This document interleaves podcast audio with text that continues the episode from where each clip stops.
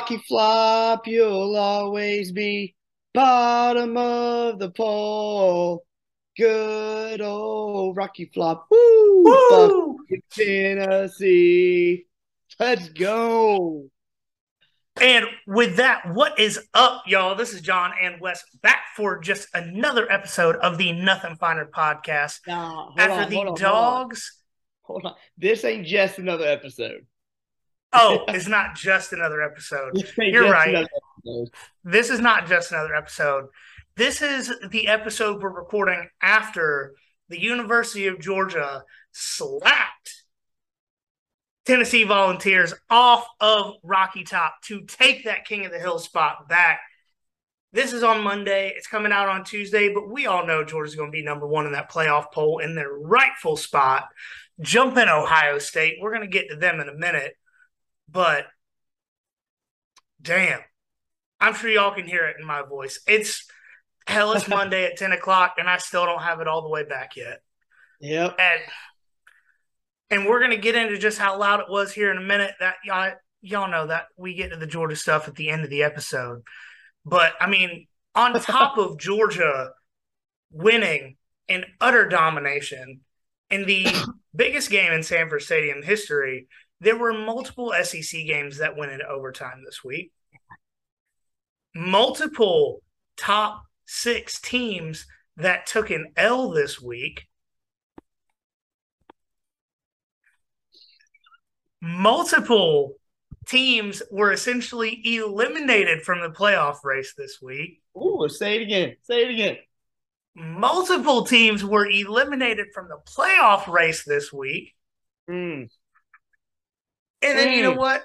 At the end of this, if West don't need to go to bed quite yet, we'll get into some Heisman talk because let's be honest, I don't know of a Heisman race in recent history that's been this wide open. I'm on leave. I ain't got to go to work tomorrow. Shit. All right. we are going to go hard in this episode. So y'all better get ready. This is going to be one of our longer recap episodes because we've got a lot of shit to talk about. We got a lot of shit to talk. That too. But I saw you're out of a drink. I I am know. I am Hold on. back on this ASW. Wes is getting a drink, so I'll talk. I am back on this ASW 2019 release of the Maris Otter that I found at a local liquor store. It is a single varietal, single malt whiskey. It is 92 proof. If you can find any year of the Maris Otter, I highly recommend you do it because, as I've said before, ASW don't miss. Everything they put out is good. I I don't like Islay whiskeys. They've got a peated whiskey that I like. Point blank, period. They don't miss. Insert Snoop Dogg. He don't miss. That You know who else don't miss? don't miss. You know what else don't miss? Stetson fucking Bennett don't miss. All right. Wes has got the old Bud Latte over there. I got to. I got to. All right, y'all. But we're going to get started with the alleged second best team in the country, um, who struggled against a one win Northwestern team. Am I wrong? Nope. One one win. One win. Um, and that win came in Ireland. Northwestern has not won a team in this continent this season. um, they Holy are. That's right. You know what? We'll just go ahead and call them. They are the Jaguars of college football because they can't win in America. And not, I trust me, I understand the Jaguars have won in the United States this season, but it took them a couple fucking years to do it. Well, that's like um, what Kyle Pitts last year didn't have a single touchdown in the United States. His only touchdown was in London last year. Yeah, which that's the fault of the Falcons, not him, because even though he went to the wrong school, he's a hell of a player. Yeah, I love how everyone called him a unicorn, but Georgia has three unicorns on their team. Facts. So, but and we'll get to that. We'll get, Yeah, we'll get we'll get there. We'll get there. Um, but back to this Ohio State game. I'm sure we're going to hear a lot, especially tomorrow night during the playoff show, that there the weather had a lot to do with this. It was nasty, it was windy. But you can't struggle in a 21-7 win where you were trailing for a good bit of the first half um, to a one-win team. Yeah, I don't give a no. shit about the weather. You adapt. Oh, you mean you mean kind of like Georgia did when it rained for most of the second half of that game? Crazy. They went from throwing the ball to running the ball because it was raining. You adapt to the weather. Let me, let me, let me pull up these numbers. Let me keep going. I I'm about so, to go. The current, and this is post November fifth games. Heisman favorite C.J. Stroud, right? He had 76 passing yards, um, which I don't know if you guys know this or not. That's bad. He had 79 rushing yards, which also bad. If you're not going to pass it, you should at least run it, right? Um, but Northwestern's defense is 82nd in the country. And once again, I know I say it almost every week. That's out of 131 teams, which is bad. Ohio State isn't just human, but a weak human that tries to look strong. Like they're that guy in the gym that goes and like uses his legs to curl 45s, but his biceps are like, I don't know, maybe like two inches around. Like that's what Ohio State looks like right now. They're ego lifting. I love that analogy. But going back to this, when I'm talking about adapting, right? They're leading they're leading rusher, right? Miyan Williams. He had 26 carries in this game. Right? I mean, that's that's a lot of carries. He only had 111 yards.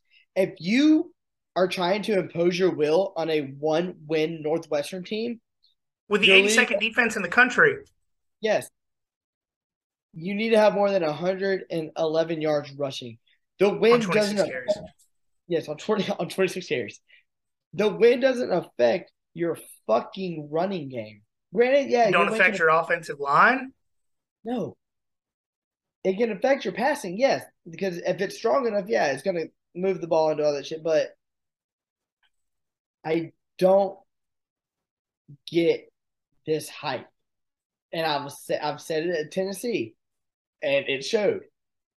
Listen, I listened to the um with Connor and Will on the SES pod, and everyone talks about how um you know oh the SEC's never come you know to the Big Ten they can't handle the Big Ten weather. Well, fuck Ohio State can't handle the Big Ten weather either.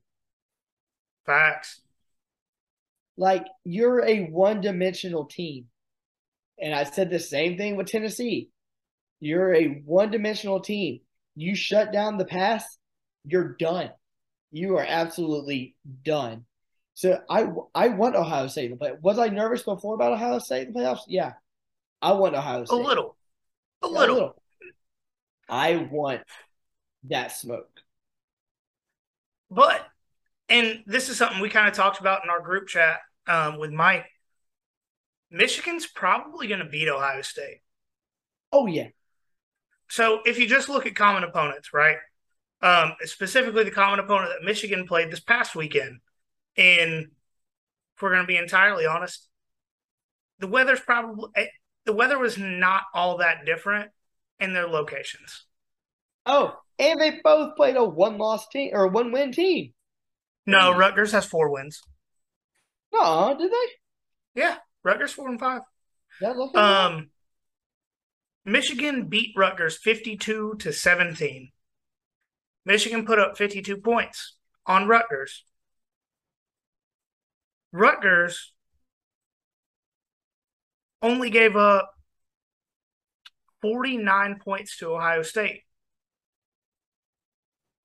The further we get into the season, the more I think Michigan wins the Big Ten this year. But not only do they win the Big Ten, but I think if they win that game decisively, I think Ohio State misses the playoff again.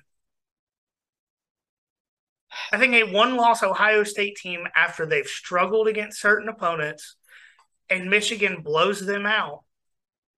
And honestly, a blowout in this game is going to be 14 points because Ohio State's got a good offense. Michigan has a pretty good defense, but I think if Michigan wins that game by 14 points or more, Ohio State misses the playoff again. Do you think the committee has a playoff without Clemson, without Alabama, and without Ohio State? Absolutely.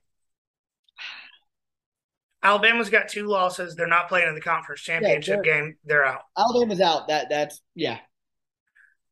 We'll get to Clemson here in a minute, but I have zero confidence in Clemson to be able to do anything this year. Oh yeah, no. Georgia broke them. And if Michigan, like I said, if Michigan wins by 14 points or more against Ohio State, Ohio State's not getting in. I just I think this is going to be the one year of parity and you know I know personally I was a little bit concerned about NIL and the transfer portal and all that kind of stuff, but this is not a year where the rich got richer. No. This is a year where people saw an opportunity and took it. Which speaking of the transfer transfer portal, which I didn't know this, we didn't take anybody a single transfer. I did not know that until until Kirby, you know, after the game. I was like, "Holy crap!" Yep. Not a single transfer did the University of Georgia take this past offseason. They're one of I want to say like four or five programs in the country because uh, you, you know we'll get to it in a minute. But Clemson, for as much shit as they talk about the transfer portal, you know what they did? Dabo took a transfer quarterback. Granted, it was a guy that was at Clemson and then left.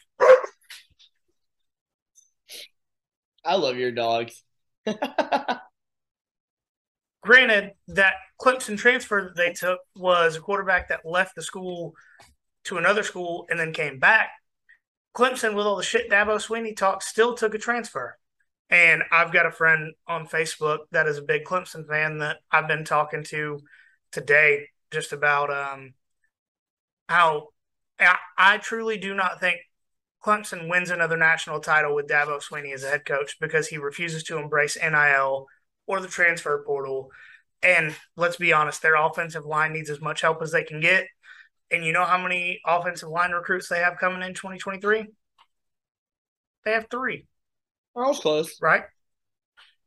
You know how many of them are four star or higher? One. They have one four star who's a center and two three stars. And Clemson's offensive line is bad. But we'll get to Clemson here in a minute. Do you have anything else on this Ohio State struggle win? I'm not buying the hype. No. No. If I was on the committee, and granted, there's no way in hell I'll ever be on this committee. Hey, you don't know that. If I was on if I was on the college football playoff committee, Michigan would be number two behind Georgia. Ohio State three, TCU four. Then why didn't you tell me that when I was making the prediction graphic? Because there's way too much ESPN bias of Ohio State former players and graduates that are going to make Ohio State too. Kirk I don't think that's the way it should be.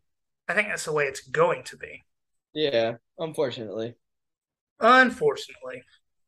And Ohio State University laid a damn egg. But we're going to get over to another undefeated team.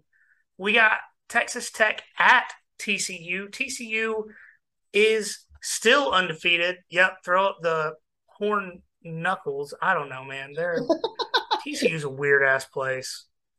TCU is the Christian equivalent of BYU, is what I've come to learn. Not as cultish. Mormons are cult. Mormonism is a cult. I'm sorry if there's any Mormons listening, but 100% Mormonism is a cult. And if there is a Mormon listening, please send me a message because I have a lot of questions. Just watch, was it Pray and Obey on Netflix? Uh, yeah, but that was that was a legit cult. so good though. Yeah, no, that movie was a da- that series was an actual cult. Not all Mormons are cults. I've worked with some Mormons that are not all that weird. I just have a lot of questions. It was I- so good though. It was a great documentary, and I hope that guy never gets out of prison. But they all... we can go. We this is an off-season conversation. This is an off-season conversation. Um, TCU has won five games this season where they have trailed at some point during the game. Whether that was seven points, and I think they trailed at one point by 21 points to Oklahoma State and came back to win that game. That's crazy. Whether it's one touchdown, multiple touchdowns, doesn't matter. TCU still somehow finds a way to win every game so far this season. And this is a forgotten fact, I I believe. Their head coach Sonny Dykes is in his first year with the program. Oh shit. They're undefeated, looking like they're probably not going to lose until they get to the Big 12 championship, and they could potentially not lose that game because they've at this point beaten all the other good teams in the Big 12, and this weekend they play the last one, which is Texas. Well, it, we've seen it in recent history. Twice in recent history, it's hard to beat a team twice. If they end up playing a team again in the championship, Right. But the best teams currently in the Big 12 have a lot of injuries, except for TCU. tis true. So, and I, you know, in here in the notes, TCU may be the worst first quarter team in in in the country. So what you're saying is take the opponent money line first quarter in time. You know what? I hadn't thought about that, but I might I might start doing it. I might start doing it. no, I haven't bet the past couple of weeks. I need to get back. I need to do it again. But I mean, TCU looks very human. They look very beatable. I just don't think anyone in the Big 12 can do it this year. No, the Big 12 is not. I mean, their best team in recent history has been Oklahoma, and they got boat raced by Texas. They got boat raced by Kansas. Well, not boat raced by Kansas State, but lost to Kansas State. Like, To be fair, Oklahoma with Dillon Gabriel is a significantly better team than without Dillon Gabriel. oh yeah, for sure. Which you didn't realize how much how good of a quarterback Dillon Gabriel was when he was at you know Central Florida, and now he transferred to Oklahoma. and You're like, holy shit. Yeah. Yeah. But I mean, eh, you know, my preseason Big 12 championship prediction is not absolutely not coming true at this point. I don't But- remember. I we both had it- Baylor and Oklahoma State. Oh fuck. That's not coming true, but but with the fact that the Big 12 is going to cannibalize itself is true. They're because there's so many there. teams that are so close to each other talent wise that a lot of these games are toss ups, except for TCU. And at this point, I'm gonna take TCU money line until they prove me wrong. They're not going to get embarrassed in the playoffs this year. Good for them. Oh no, they'll they'll they'll still get embarrassed in the playoffs, but they'll Okay. make the playoffs. They've yet to win a playoff game. I don't know if anyone's tracking that. The Big Twelve is what zero and five in the playoffs. I don't know how many times Oklahoma lost in the playoffs. I think five. Because they're the only team that's made it. 16, 17, 18. Did they 19? So they're 0 and 4. Jesus. And the only close game was the Georgia game. Yeah. Yeah. But I think we're going to go ahead and move into this. Go ahead. The Pac 12 has less appearances and more wins than the Big Ten does in the playoffs. Yeah. Oregon, Yeah. they're one win. Oregon should have won the national championship that season, and you can't convince me otherwise. Ohio State was so good that year. Correction Ezekiel Elliott was so good that year, Yes. and their defense was good. Yes. Ohio State defense being good, we hadn't seen that in a minute. That's the thing. Now we're going to go into this Clemson getting embarrassed by an unranked three loss Notre Dame team. Um, I'm just going to start off, you know, flexing my pronunciation skills here. DJ Uiagalelei is not good. He's not. He's, he's not. not. a good quarterback. He's let's let's put it like this. Anytime he's played a legitimate defense, Syracuse, he got pulled. Yeah. Georgia, he still checks under his bed for Jordan Davis. They should have kept. I don't understand. I understand where Dabo was coming from, but I don't. They should have kept K Klubnik, whatever the fuck dude's Klubnik. name is. Yeah, they should have kept it like DJ isn't the dude. Like, well, sorry. they did. Cade Klubnik did come in the game this past week. He threw one pass. It was an incompletion.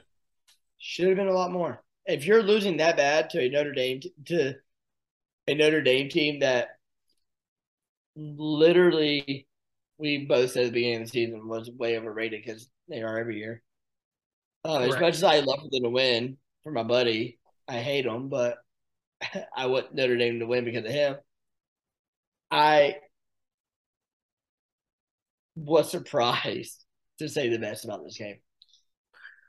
So just go through a few stats here. Notre Dame only allowed 90 yards rushing. And DJ, you made multiple mistakes with the football. Notre Dame special teams had a blocked punt taken to the house. That was the defense such... put up a pick six. I don't know how many times you actually see that happen though, to where the team blocks the punt, it still goes in the air, and you catch it and run it back. Very few. Very few. Very few. Um, and not only that, but Notre Dame had two rushers go for over 100 yards on the ground. Jesus. And, uh, you know, just point blank period, Clemson, without absolute chaos unfolding, is not going to make the playoff this season. That loss right there, they they have failed the eye test all year, which is something the committee loves to say. Clemson's failed the eye test all year. And they now they have a loss to an unranked three loss team. Good. Fuck them. And not only that, but it's a home game. Louisville has a legitimate chance at beating Clemson this weekend. Clemson allowed two people to carry the ball for over 100 yards against a Notre Dame team that has struggled very heavily all season. And you know what Louisville does very well? Run the ball. They run the ball extremely well. I can 100% see Louisville pulling out this game this season. Sorry, so, I just sorry, I just saw this thing on Facebook. Apparently, Dan Lanning's name is getting thrown around for the Auburn position. That's not what we're talking about right now, but we can go into it real quick. There's no way Dan Lanning leaves Oregon for Auburn. I sorry, it like just popped up on like Facebook. I was my ADHD. Yeah, well, no, I, I've heard it a couple times. There's no way Dan Lanning leaves this Oregon situation for Auburn. Yeah, so they asked him because, and he was like, his quote coming from him: "The reality is the grass isn't always greener, and the grass is damn green in Eugene." Like he's not no, not after one year. Not after one year when he's potentially going to make the playoff if he can win the Pac-12 championship. Not yeah, after a season where Bo Nix is legitimately should be the highest on the Heisman odds. Which what did I say at the beginning of the year when I picked Oregon for my bandwagon team? It's gonna be about Bo Nix, whether they have freshman Bo Nix or every other year Bo Nix. And god dang if they ain't getting freshman Bo Nix. They are getting so this is something I've heard on multiple other podcasts. I'm not going to take credit for this. Bo Nix has one game every or has multiple plays every game where he makes you say, "How is that possible?" Yeah, and then he has multiple plays every game where he says, "What are you doing?" Yep. But Oregon with Kenny Dillingham, aka Auburn's 2019 offensive coordinator that Gus Malzahn did not allow to call plays, has gotten the how is that humanly possible, Bo Nix, in eight of their nine wins this season. Yeah. And the only one that they didn't was against the Georgia team. Which I mean, we all we all know in his in recent history, even when he was at Auburn, he just can't perform against Georgia. No, and I I mean, granted that I will say, even if statistically it doesn't seem like it, this Georgia team, essentially, uh, especially on defense, has taken a slight step back. I don't think you can really argue much against that. They don't have the same talent front to back as they did last season. No. But but this is still the best defense in the country. They're allowed even with the Tennessee game, they're allowing ten point nine points a game now instead of like ten point seven or something like that. The difference between Georgia's scoring defense and the number one scoring defense in the country is what 0.6 points. No, they are the number one scoring defense in the country. Ah, you know what? Or it might be SEC. It might be SEC. I'm sorry. They're number one in the SEC um, for sure. But I thought when I looked yesterday, Illinois was still first in the country. I'm yeah, so, now. So yeah, so they, Illinois is number one, allowing 10.4 points per game, and Georgia is number two, allowing 10.78 points per game. That's even with facing the number one offense. Number one and number five offense in the country. Yeah, you know, we'll get into that though. Yeah, we will get there. But hell of a tangent we went on. Now we're going to talk about, um, I mean, let's be honest. LSU took Death Valley back this season, but not only did they take it back, they cemented it. I don't. Clemson should be sued for copyright if they claim to be Death Valley after this game. because I mean, you know, and I'll just go ahead and say it. I've texted a few people this, but after we recorded last week, I talked myself out of Alabama covering, and I actually put money on LSU to cover the spread just because, man, Alabama's mediocre everywhere. I, we said it before. Alabama is O line bad, wide receivers below average, tight ends not great, D line meh, inside linebackers almost as bad as Tennessee's secondary. and this is this is my favorite thing I came up with here. The secondary is like that Expendables movie series, full of names, not a lot of substance. Dude, you're and, killing it with references this week. And now the cat is chasing a piece of dust in front of the camera, so I cannot see the screen. Let's let's move him so I can see what I'm talking about here. um, Hold on, you disappeared, right? and you said, "Let me move," and all I see is the cat disappear and move. Yeah, um, for for anyone that doesn't know me personally, I have a cat that. So, if you've ever seen the movie Over the Hedge, right? Hammy the squirrel is this cat. it, my cat is Hammy from Over the Hedge. Um, and the newest dog we got, Champ, he is. Uh, well, first off, he is a little bit of an asshole. But second off, imagine if you put Hammy the squirrel from over the hedge on methamphetamine. And that's the dog. So every time there's like an awkward pause and I say something a second time, it's because I'm dealing with a uh, ADHD squirrel on meth running around the house. Just just a little inside the park baseball there. Oh my god. But to get back into this Bama LSU game, I, in so Alabama 328 passing yards, right? That's a lot. LSU had 182. That's not a lot. Alabama 137 rushing yards. It's pretty good. LSU did better than that 185. But uh, you want to talk about total yards difference? Alabama 465 to LSU's 367, almost 100 yards difference. Jesus. And not only that, LSU kind of got fucked by the refs a little bit. Because there was that fumble that was reversed that was very, very obviously a fumble. That no one knew the rule to. I that that was very obviously a fumble. Yeah, and if you don't know what we're talking about, I mean, if we're talking about the same play, Alabama player fumbles the ball. LSU recovers it. Alabama player is out of bounds, touches the ball, and apparently that's the rule where if they're out of bounds, they touch the ball, it's still their ball, even if they don't recover it. Which, I, you know, I'm no rule expert here, but if that is legitimately a rule, they need to review that rule because that's fucking stupid. Start doing that every play. But yeah, like I mean, even Kirk Herbstreit on the broadcast was like, "The fuck are you talking about?" Granted, he, I, I, I, I, was about to say, I doubt he said, "The fuck are you talking about?" on on ESPN.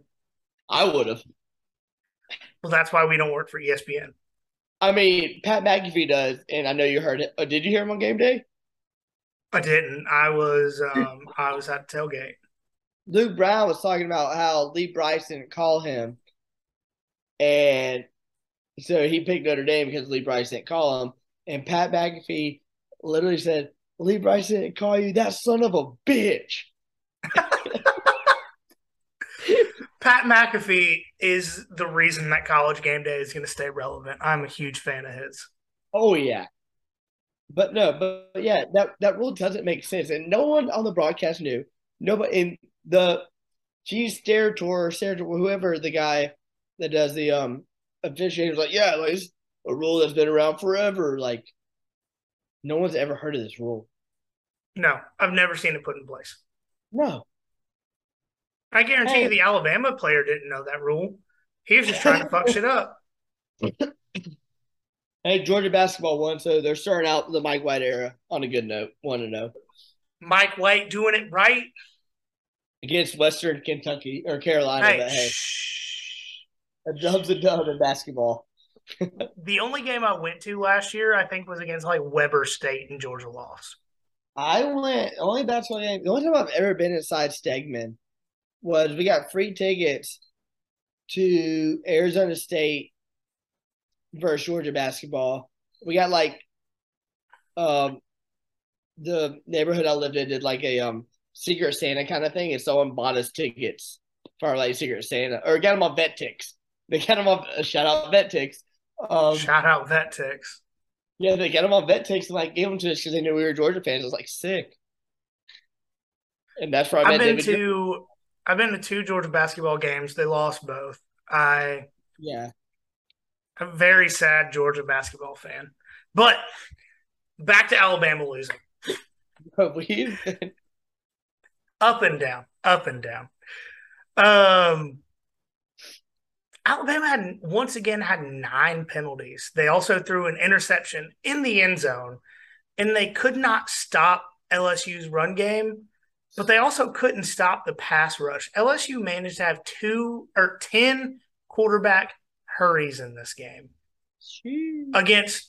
Eh, don't you remember um, on other podcasts and ESPN and SEC Network saying that Bama's offensive line was going to be significantly better after they got that transfer from Vanderbilt? I'm pretty sure everybody said Alabama was going to be the best team in the nation, and their best Except player us. and their best player on their team right now is a transfer from Georgia Tech. Correct.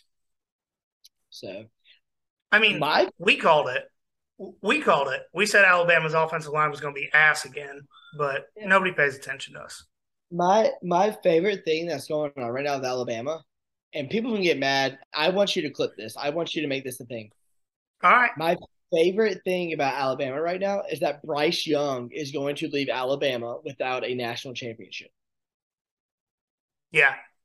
And not only that, they're losing their best college quarterback that they've ever had without a national championship. Yeah, you know like, who else should have left Alabama without a national championship? Tua. and he was one of the greatest Alabama quarterbacks too. And he should have left Alabama without a national championship. So I, you know what, we we'll get to it towards the end of this, but I've actually been texting Jay Woody most of the day about about this whole situation. But like I said, we'll get to that here in a minute. um, you know what? We talked a lot about how Alabama fucked this up. Well, let's give LSU some credit. Yeah. Right. No, for sure. For sure. Brian Kelly, for all the doubt that was put on him this offseason, including us, if we're being honest, which we're honest to a fault on this show here, he just pulled out his basketball sized titanium testicles and put them on display because he said, No, we ain't doing no second damn overtime. He said, We're going to win or lose this on this play right here. He called a Jayden Daniels bootleg where there was only one receiver on that side of the field. Yeah. But credit to the play design because it was either Jayden Daniels completes that pass or there was only one defender over there to make a stop and he had two yards to run. So from the second Jayden Daniels ran out of the right side of that pocket, they were winning that game. Yep. And that, that credit Jayden Daniels because that's a guy that me and you talked a lot of shit about in the middle of this season. Pretty sure was, I said he's the worst quarterback in college football. Pretty sure I said that. Yeah. but the thing is, he looked like it at the time. Oh, he was. He was horrible that Florida State game.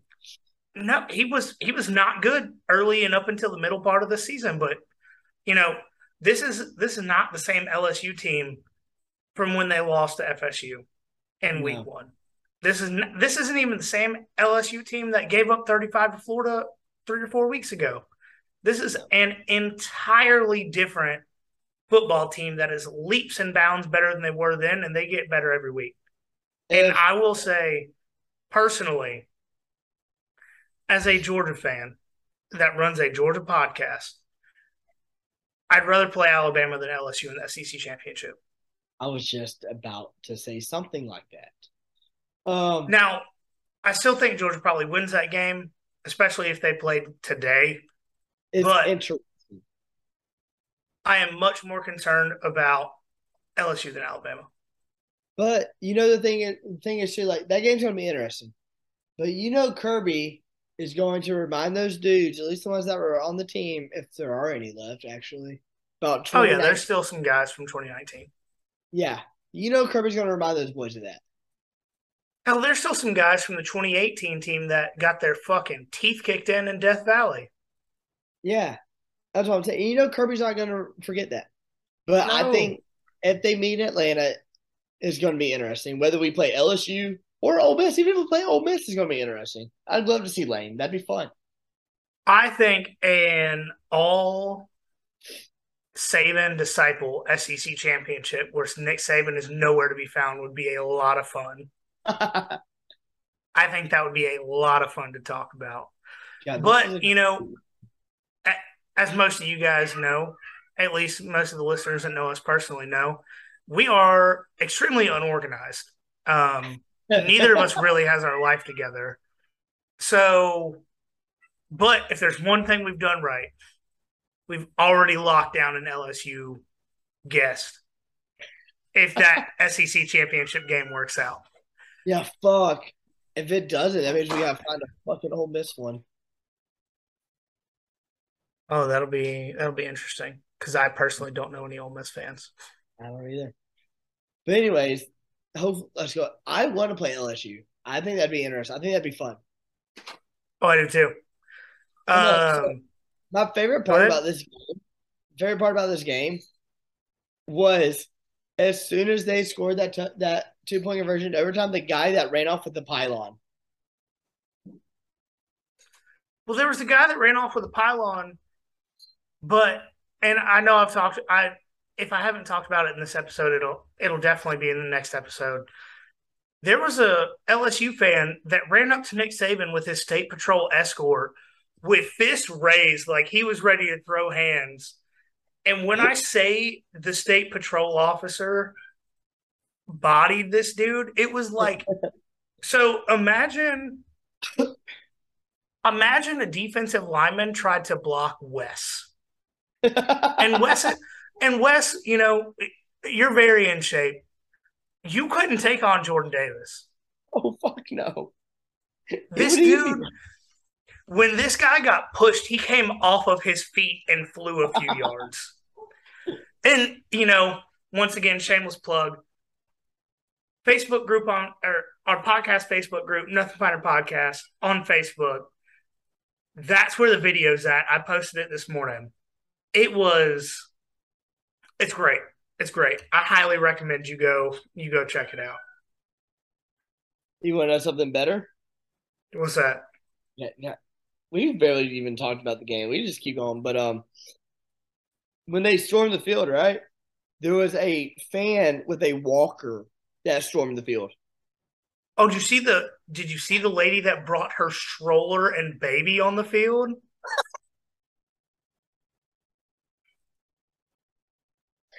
LSU fans never change. I I may argue with some of you guys every now and then, but never change. That's great. I didn't see that. No, but the lady with the walker. Holy shit! I just saw the video. yeah. He comes yeah. That, look, that sure is a move. It damn sure ain't the right one. Jesus. And see, in that situation, you know, once again, going on the t- on another tangent here, if a if someone is going to be scared as an opposing team rushes the field, that's the situation, right? Yes, yes, not Jermaine Burton, not some girl taking a video as she's running away from you, and you just push her face until she falls down. Yeah, that you know what? We'll we'll get off of that because we talked enough shit about Jermaine Burton, especially this year. Um, let let's let's get into that game from Athens. You you ready? Yeah, you ready for it? We'll find out when I start talking. Jesus Christ, I'm dying. All right, so I'm going to start this off with some things I saw in the stadium that m- you may have not seen on TV. Um, the mass amounts of people that were in Athens cannot be overstated. Anyone that's been, go ahead. I would love just to be there, just like tailgate in that atmosphere. Like, holy shit! So, I've been I've been going to Athens for a long time. Downtown Athens since well before I was 21 years old. I have not a single time in my shit. How old am I? 20 in my seven years six years going to Athens. No, eight years. I, am not good at math. That's why I'm doing a podcast instead of being some sort of engineer or something. Exactly. In my eight years of going downtown Athens, I have not once been asked to pay a cover charge at freshman bars. Jesus. And anyone that knows Athens knows places like Silver Dollar, Boar's Head, Flanagan's, $20 covers. $20. Yeah. That's how many people, and not only were there $20 covers, there were lines of people waiting to pay $20 covers. Jesus. The only time I've ever paid a cover to go into a, an establishment in, in Athens, Georgia, is when we get a wild hair and decide to go to Toppers. It's the only time I've ever paid a cover. I'm honest to a fault. But that's crazy. Yeah, twenty dollar covers to get into freshman bars in Athens. Never seen it before. And when we so if you follow our Instagram, you saw that I got to meet good friend of the show and future damn good dog, Jaw Jarrett, on Saturday afternoon. Um, and just a side note. So Wes, you're what, like five seven, five eight? I wish. Oh. Bro, I'm like five five on a good day. All right, so you're five five. I'm five eleven, right? The height difference between you and I was the difference between myself and Ja. Jesus. And he is 17, 18 years old. God. I got big hands. I'm not saying I got the biggest hands in the world. I'm 5'11 and can palm a basketball. I got pretty good sized hands. I can palm a baseball. when I shook this man's hand, I felt like a toddler. the picture that we've got together doesn't show the size difference like it should. Jesus. All that being said, side note, he is two inches shorter than Darnell Washington. Fuck. Just entire it, different side note there. But after you know we talked, I handed him a sticker, you know, all that good stuff. We took stairs up to the main concourse. Anybody that's been to Sanford Stadium knows that like the the top of the first level is like the main concourse there, right? So we walked from the main concourse, home sideline, on the scoreboard end zone, to just to the other end zone, right? Like it's essentially a hundred yard walk. Took us thirty minutes. Jesus. Took us thirty. So imagine, imagine gridlocked downtown Atlanta traffic, but there's no lanes, and you're dealing with people trying to get out and get to the concessions, trying people trying to get out, trying to go to the bathroom, people trying to get out and get to their seats. There was security mm-hmm. walking through frequently. There was somebody that had to push a wheelchair through because for the before the game even started, there was a medical emergency. Jesus. It was insanity. We got two hour seats in time to start yelling, "Go dog, sick 'em!" Holy shit. And I was in the stadium at two o'clock. That's crazy. It was nuts. But then you get into go ahead. So at least you were there. Yeah, no, for sure. I I do wish I would have been able to see the battle hymn, but Oh, yeah. I I got a chance I got a chance to meet Ja, talk to him for a split second, and you know he's probably not listening to this, but you know we were sitting there sending messages through Instagram trying to figure out where to meet each other, and I walked up to the gate as he was walking up to the gate, and the cops tried to push me away, and he said, "Nah, I know him." And they just moved out of his way like he was Moses part in the Red Sea. Oh wow. Like they opened the gate for him to walk out and talk to me for a second. So That's that cool. was yeah, that was pretty cool. Um but then we get up into our seats and you know there were Tennessee fans on our left and our right as I expected there to be because the people on my right are traders and sell their tickets to opposing fans for almost every game, but is what it is. Um no, all the Tennessee fans were cool. Like I, I never expected to be surrounded by Tennessee fans in the stadium and them to be cool and respectful. And like, yeah, they were loud at points, but I was loud for most of the game. So you know, like I can't be upset at that.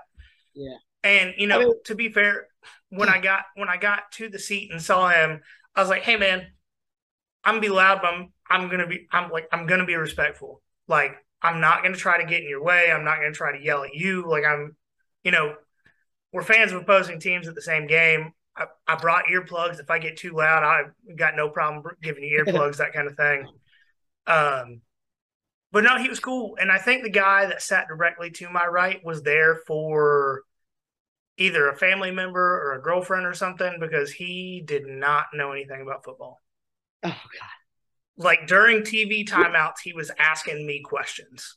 Really? Which, yeah, and no, I mean, like I was cool to him. I was like, yeah, so like this is what's going on. This is why they're doing this and that and that sort of thing. yeah. Um, but no, like I, and it was probably, and I'm going to sound like an asshole when I say this. It was probably the price of the tickets that drove a lot of the assholes out, because you don't typically see assholes that can pay six hundred dollars a ticket. Well, I mean, apparently we know one that apparently is a millionaire. So, but he wasn't at the game, so apparently not. Exactly. But, um, go ahead. No, I was gonna say like that. I'm sure that experience is like one you're never gonna forget, and like being a part of that atmosphere. Like I've been to quite a few games at Sanford Stadium that had a lot of importance. Um, like I paid a significant amount of money to go to the Notre Dame game in 2019. I think I told that story on here. Like I'd just gotten back from Afghanistan. We were doing our like yellow ribbon event, which is where we all like everybody from the brigade meets up at one location to go through like this is where you go to seek help for this and that and all that kind of really just dumb stuff. Um, but Kelsey and I dipped out of the last meeting like 30 minutes early to drive up to the game. And once we got to the game, it was an eight o'clock kickoff, right? It was yeah. a CBS eight o'clock kickoff. We got out of the parking lot at 2 a.m. because traffic was so bad. We had to drive from Athens to LaGrange, Georgia, which if you know anything about Metro Atlanta, you know that's not a short drive without traffic. Imagine post game traffic from at the time the largest game in Sanford Stadium history. Jesus. We got back to the hotel at about four and had to get up at seven for the next day's meeting. and then, you know, I went to Mississippi State in 2020. That was a real close game. Um, it was the first blackout at home in a long time, especially with the new uniforms, that kind of thing.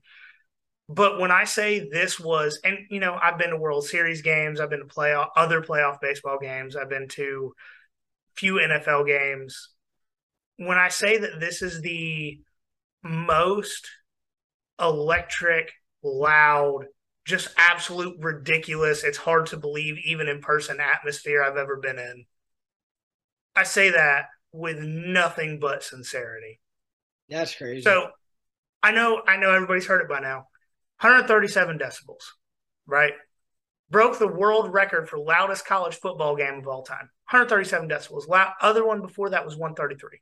Who, who held that record though? I honestly don't know. Neyland. Did it?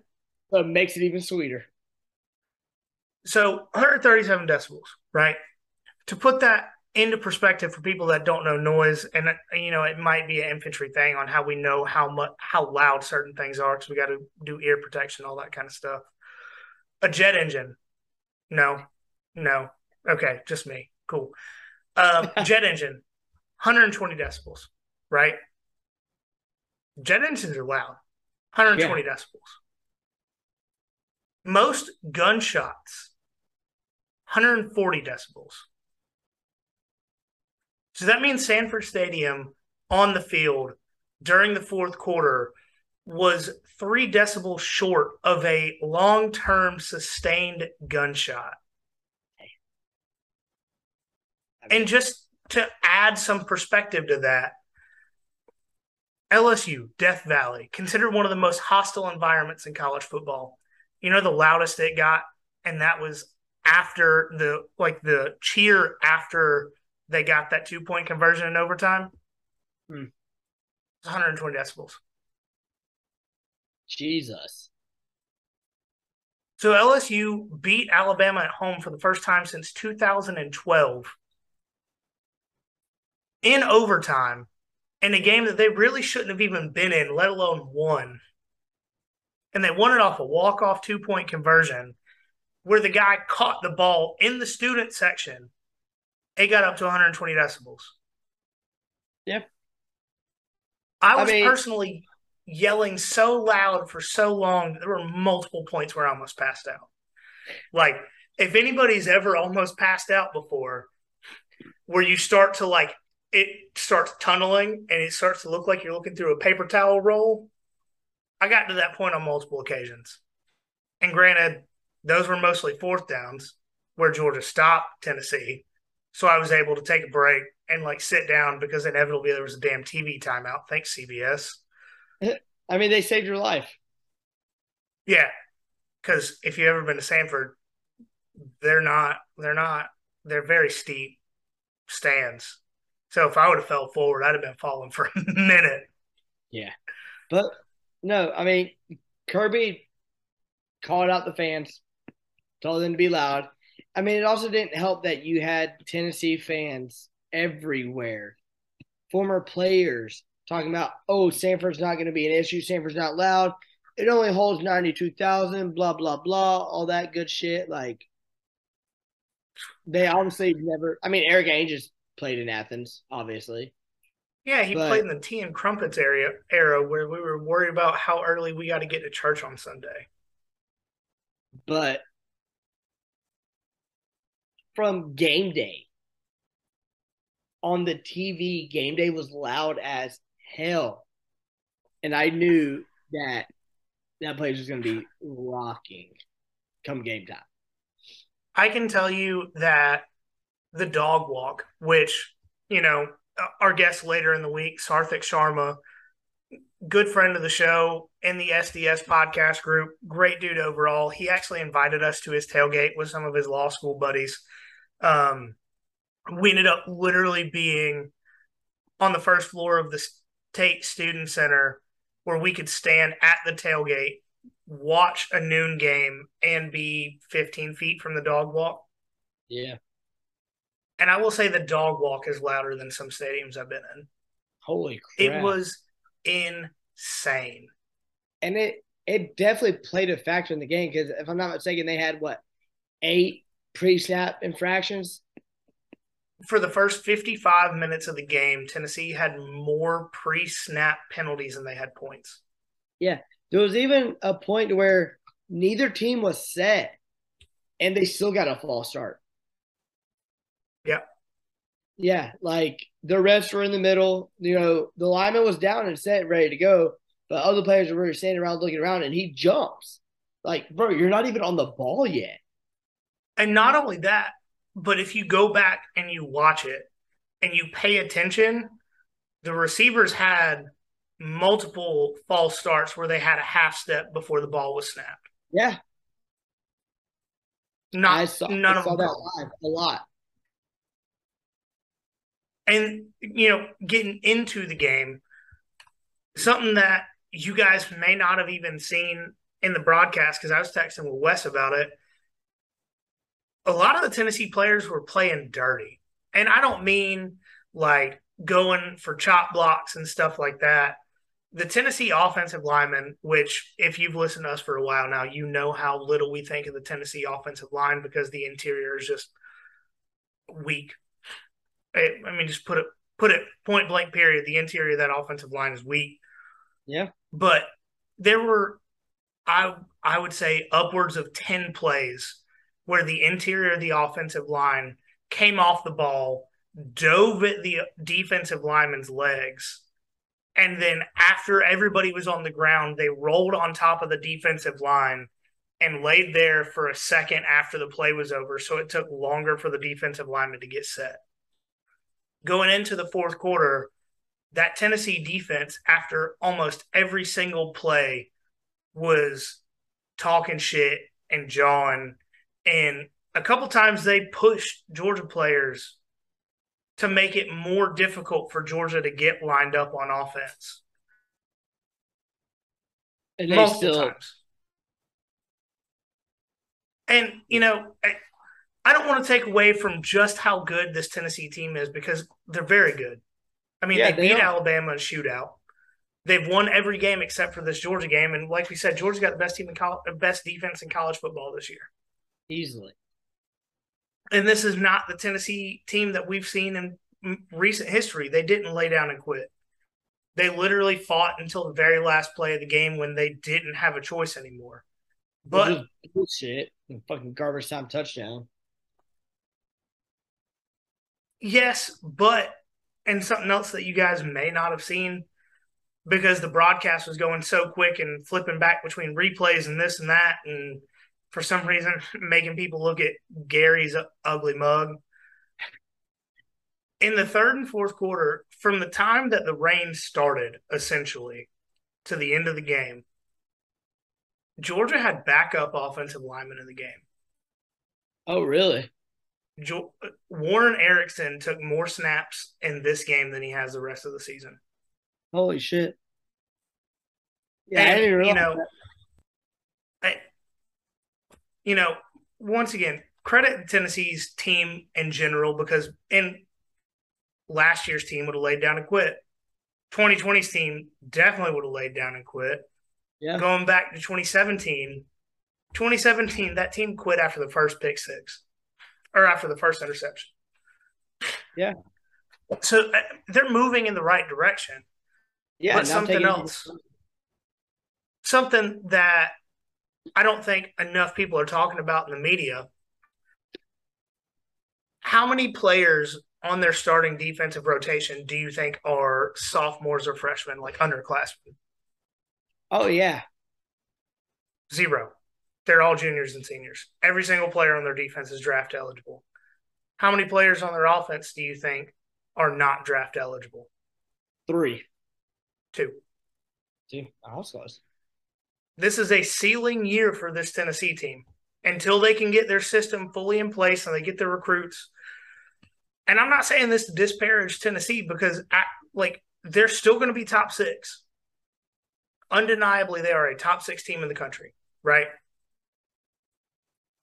But this is Yeah. this is ceiling year. They don't have the depth, they don't have the talent, they don't have the physicality, and they definitely don't have the discipline this season. It's not saying they won't next or in two years, three years, but when you when you look into it, like this is the height of this current roster. Yeah, I I, could definitely see where you're coming from, but like you said, not taking anything from what Heupel has done with this team in his second year, like it has definitely been a 180 from Tennessee we've expected. And if people thought Georgia fans were bad after they won the Natty, just imagine if Tennessee fans ever win the Natty again. Oh yeah, That's all I'm gonna say. But, But- Hooker go ahead. Hooker did not look himself though in this game. I don't know if he was scared. I don't know if he hurt or what. I don't know, but he overthrew passes he normally hits. Granted, the we put so much fucking pressure on him. Going into this game, we had ten sacks.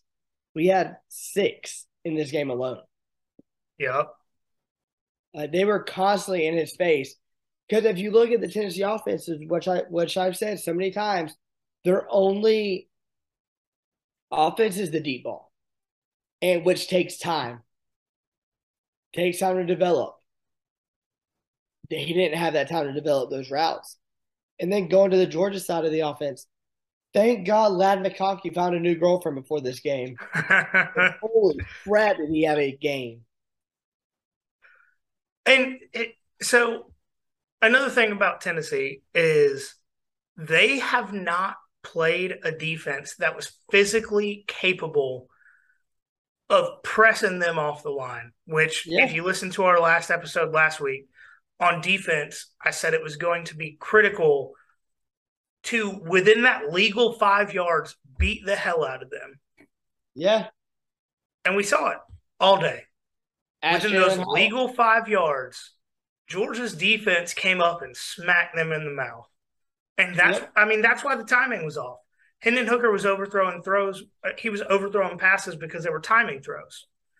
And when the timing's off because Jalin Hyatt's six foot, 180 pound tiny ass is getting pushed around by Kelee Ringo at the line of scrimmage, yards, uh, ball's going to be five yards past him, you know?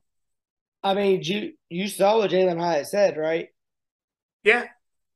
He said this team was definitely more physical than Alabama. Like, I I don't I don't want to get ahead of myself, but I don't see this, this team is going back to back. I, I don't see anybody right now beating them.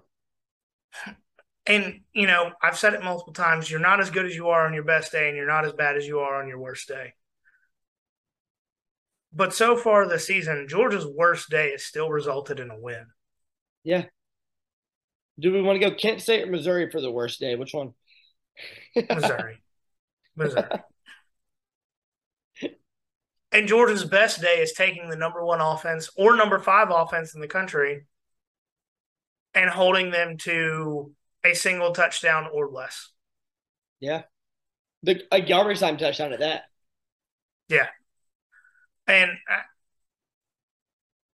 I'm trying to look through my notes here and see if there's anything I hadn't covered. So while you're looking through that, I'll go ahead and say like this Georgia dominated this game. If Kirby wanted to, he could have ran the score up. If the rain wouldn't have came in the third quarter, the score would have been way worse than what it indicates. The score doesn't look that bad. The score does indicate the way this game went. Georgia dominated this game from the opening kickoff. And Tennessee fans want to, you know, oh, the rain kept us from winning, the rain, this and that, this and that. No, the rain kept you from getting blown the fuck out. So, with that, do you know how many passes Stetson Bennett threw after the rain started at eight minutes and three seconds left in the third quarter? I'm gonna go with so he had 25 attempts after the rain. I'm gonna go five, Two. two. Damn, One was the deep ball to Arian Smith that should have been defensive holding. Should have been, Um, dude. Was I the only one excited to see Arian Smith back? Oh no, bro! In the stands, it was nuts. Oh, I bet, dude. I saw him that the deep ball and like the second drive. I was like, wait a minute, holy shit, that's Arian Smith. Like I was Yeah. so happy. So that should have been defense holding on Arian Smith.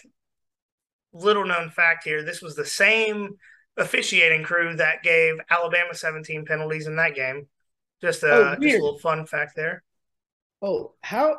Sorry, once you get done talking out, oh, I guess. Um, and then the second was that first down pass to Ladd McConkey to ice the game. okay, There were two passes past the eight minute mark in the third quarter, meaning that the last. So if you take the second half, split it in 50, like split it, split the second half in half. It was like 70 76% of the second half of the game, Georgia threw two passes. One of those should have been a penalty. One of those was a completion. and dominated. Which I mean, we both said it. Like a way to beat the Tennessee team is keep them off the field, and that's what we had the whole game was slow, methodical drives the whole game. You, you punch them in the mouth early and you keep them off the field. Yeah, but we did get robbed though. I'm surprised we haven't talked about it yet. So there was a few. And and something I want to talk about is because like I said, I've said it in the podcast Facebook group. You couldn't see it on TV. You could not see it. I watched the replay multiple times. That very first drive where they threw that fade route on the left side to Brock Bowers in the end Mm. You know the one where it was like Brock didn't even try to go up and get that ball? Yeah, because he was being held. when I say he was being held, the defender had his hand inside of his shoulder pads at the collar and was pulling him down. Really, I And you could see that. it from where we were sitting. You couldn't see it from any of the TV angles, but Brock tried to jump and couldn't get up because of how much he was being held. Jesus. No, And then you got the safety that was Yeah, in every way, shape, or form a safety. When Gary Danielson and as and as much as he seems to be against Georgia, and the rules analyst for CBS, and everyone that watched it said that was a safety. And you could tell by the look on Tennessee players' faces and Tennessee fans' faces, they knew it was a safety, but somehow it wasn't a safety. the half the dude's body was on the ground in the end zone, and the ball was still in the end zone. The ball hadn't even touched the line when he was down. Yeah, And then his entire his elbow goes down after his legs, his knees, his hips, his stomach were His all down. Body. Then his elbow goes down, and then the ball comes loose and he grabs it again at the half yard line. And they're like, yeah, they're at the half yard line. It took them 20 minutes to review that. I love how the fans were doing the the like they were doing like a little safety chant. Oh, do you know who started that? Who? Kirby Smart started doing that. And really? the entire crowd took it from him. That's awesome. But then you've got that obvious targeting call on Stetson Bennett when he ran in for that touchdown that even they even said was reviewed for targeting and wasn't targeting. And there were other NCAA referees on Twitter that was like, no, that that's like literally textbook targeting. Like Yeah. that's like we're gonna use that play next offseason to tell players what not to do. Yeah. And the SEC was like, nah, we want a good game. That's not targeting. And then, for those of y'all that don't know, if you watch the game, you saw Stetson do a little hand motion. He got 600 to 700 calls and text messages the night before because his number somehow got leaked to Tennessee fans, and they were calling him and texting him all night. So good on him. Staquavius in the fade is back. But not only that, in the fourth quarter, they played Call Me Maybe in the stadium. That's even better. And then after that, it was after that first failed fourth down conversion by Tennessee in the fourth quarter. They played swag surf, right? In the student section, like each row was alternating, like you see Yeah. in in Texas A&M Stadium. But then the in stadium cameras found senior citizens that were swag surfing. Like people with canes were rocking back and forth. When I say that that stadium could not have been a better environment, I like like I said, been to World Series, been to playoff football games, been to playoff basketball games. I've been to a ton of sporting events. I've been to a lot of concerts. I have never been somewhere like that in my life. I just, and then when they played All I Do Is Win, and then they stopped it right before Ludacris goes, and my hands go up and down just like strippers' booties go. And the entire stadium was just sang it and did the hand motion. it, chef's kiss. Perfect. Couldn't have got better. God, what I would have done just to be in Athens. Not even at the game, just be in Athens. like I said, man, after after it poured down rain for like what felt like a damn hour with all the TV timeouts, like we were planning on going out with Sarthik and some of our friends, and then you know we got back to the car, literally still dripping water as we got back to our car, and then it took us over an hour to get from where we parked to where we needed to drop the car off to go downtown we were like, man, we're just gonna stay home. This is stupid. We did not get back to where we were staying until ten o'clock. Damn. Yeah, no, it was it was awful. It was ridiculous. Damn. By that time, I was damn sober. The hangover was kicking in from where I was drinking before the game. no, it was it was not the move. But we do have offensive, defensive MVPs to go over and our freshman award if you're ready for that. Yeah, let's do it. All right. Who's your offensive MVP? So obviously, everyone's going to expect me to go with the obvious, you know, Staquavius, which I mean, he he did his damn thing. He did his damn thing. But I'm gonna go off the beaten path here. All right, I'm gonna go with Ladd. Ladd. Ladd, he made some clutch plays down the down, you know, towards the end of the game. There we go. Some words. The route he ran for that touchdown Yes. could not have been done better. And I'm not gonna lie, I got scared because I'm like, oh fuck, that's Ladd. Like as bad as that, I love me some Ladd. Love me Ladd. But the turnaround he had in this game reminded me of it's gonna be weird to say the um the Missouri kicker. How he had that shitty game against Auburn, but came back against us and was hitting 50 plus yarders. It takes that one game to turn you around, and I definitely think this was the last game. Five receptions for 94 yards, average 18, damn near 19 yards. Um, and he, he had that one long touchdown, which he just destroyed the defender on. It was wide open. So oh yeah, I'm gonna give it to Ladd from uh, the offensive player of the week. I think it's hard to go with anyone else.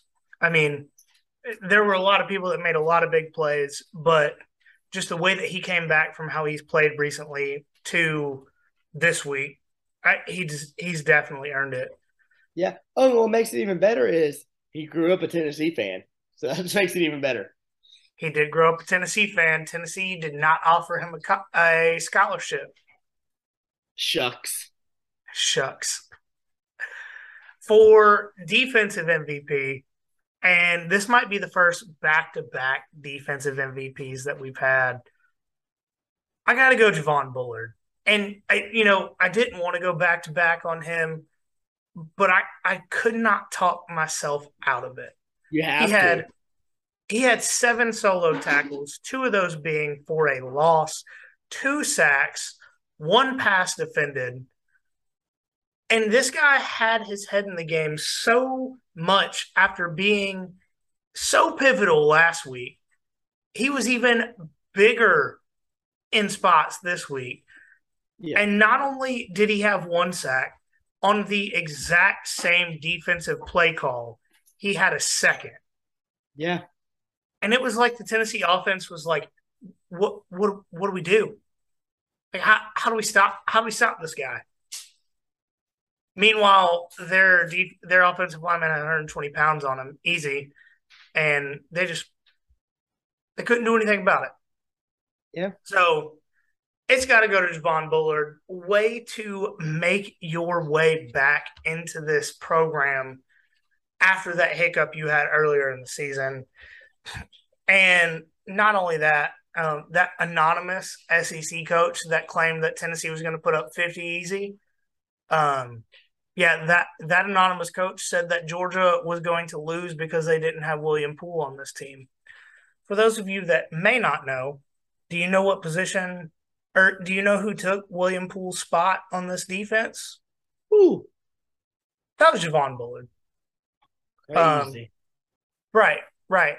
The guy that had two sacks as a star defender that Gary Danielson kept calling a damn safety for some reason. Um, he's definitely not a safety, but we don't we can't expect Gary Danielson to know what the fuck he's talking about at this point. No. And this is first time in man a minute we've had a freshman award to give out. Yeah. But, you know, somebody's earned it. So this is our Marshall Walker went 16 yards. He drove right over Orange Church, just driving and running with those big thighs. My God, a freshman. Award of the week. And it once again goes to none other than Malaki Starks. He led the team in tackles as a true freshman against the number, number one offense in the country. 10 tackles, six of those being solo, one pass defended. And I mean, he just had another, just another game this season where the defense wouldn't be the same without him. Yeah. And not only that, but to play the way he did, essentially without somebody pushing him. Because who came in when Malaki came out of the game? It was Dan Jackson. And Dan Jackson, for as, as big of a part of this program as he has been over the last few years, is out for the season. So uh, that whole iron sharpens iron, which is just logically incorrect. Malaki essentially has nobody pushing him right now, and he's still getting better every week. Yeah. Like he he had a mental error last week against Florida, allowed that long touchdown. You know what he didn't do this week? Malaki Starks didn't have single did not have a single mistake this week. A true Crazy. freshman. Kid's 18 years old.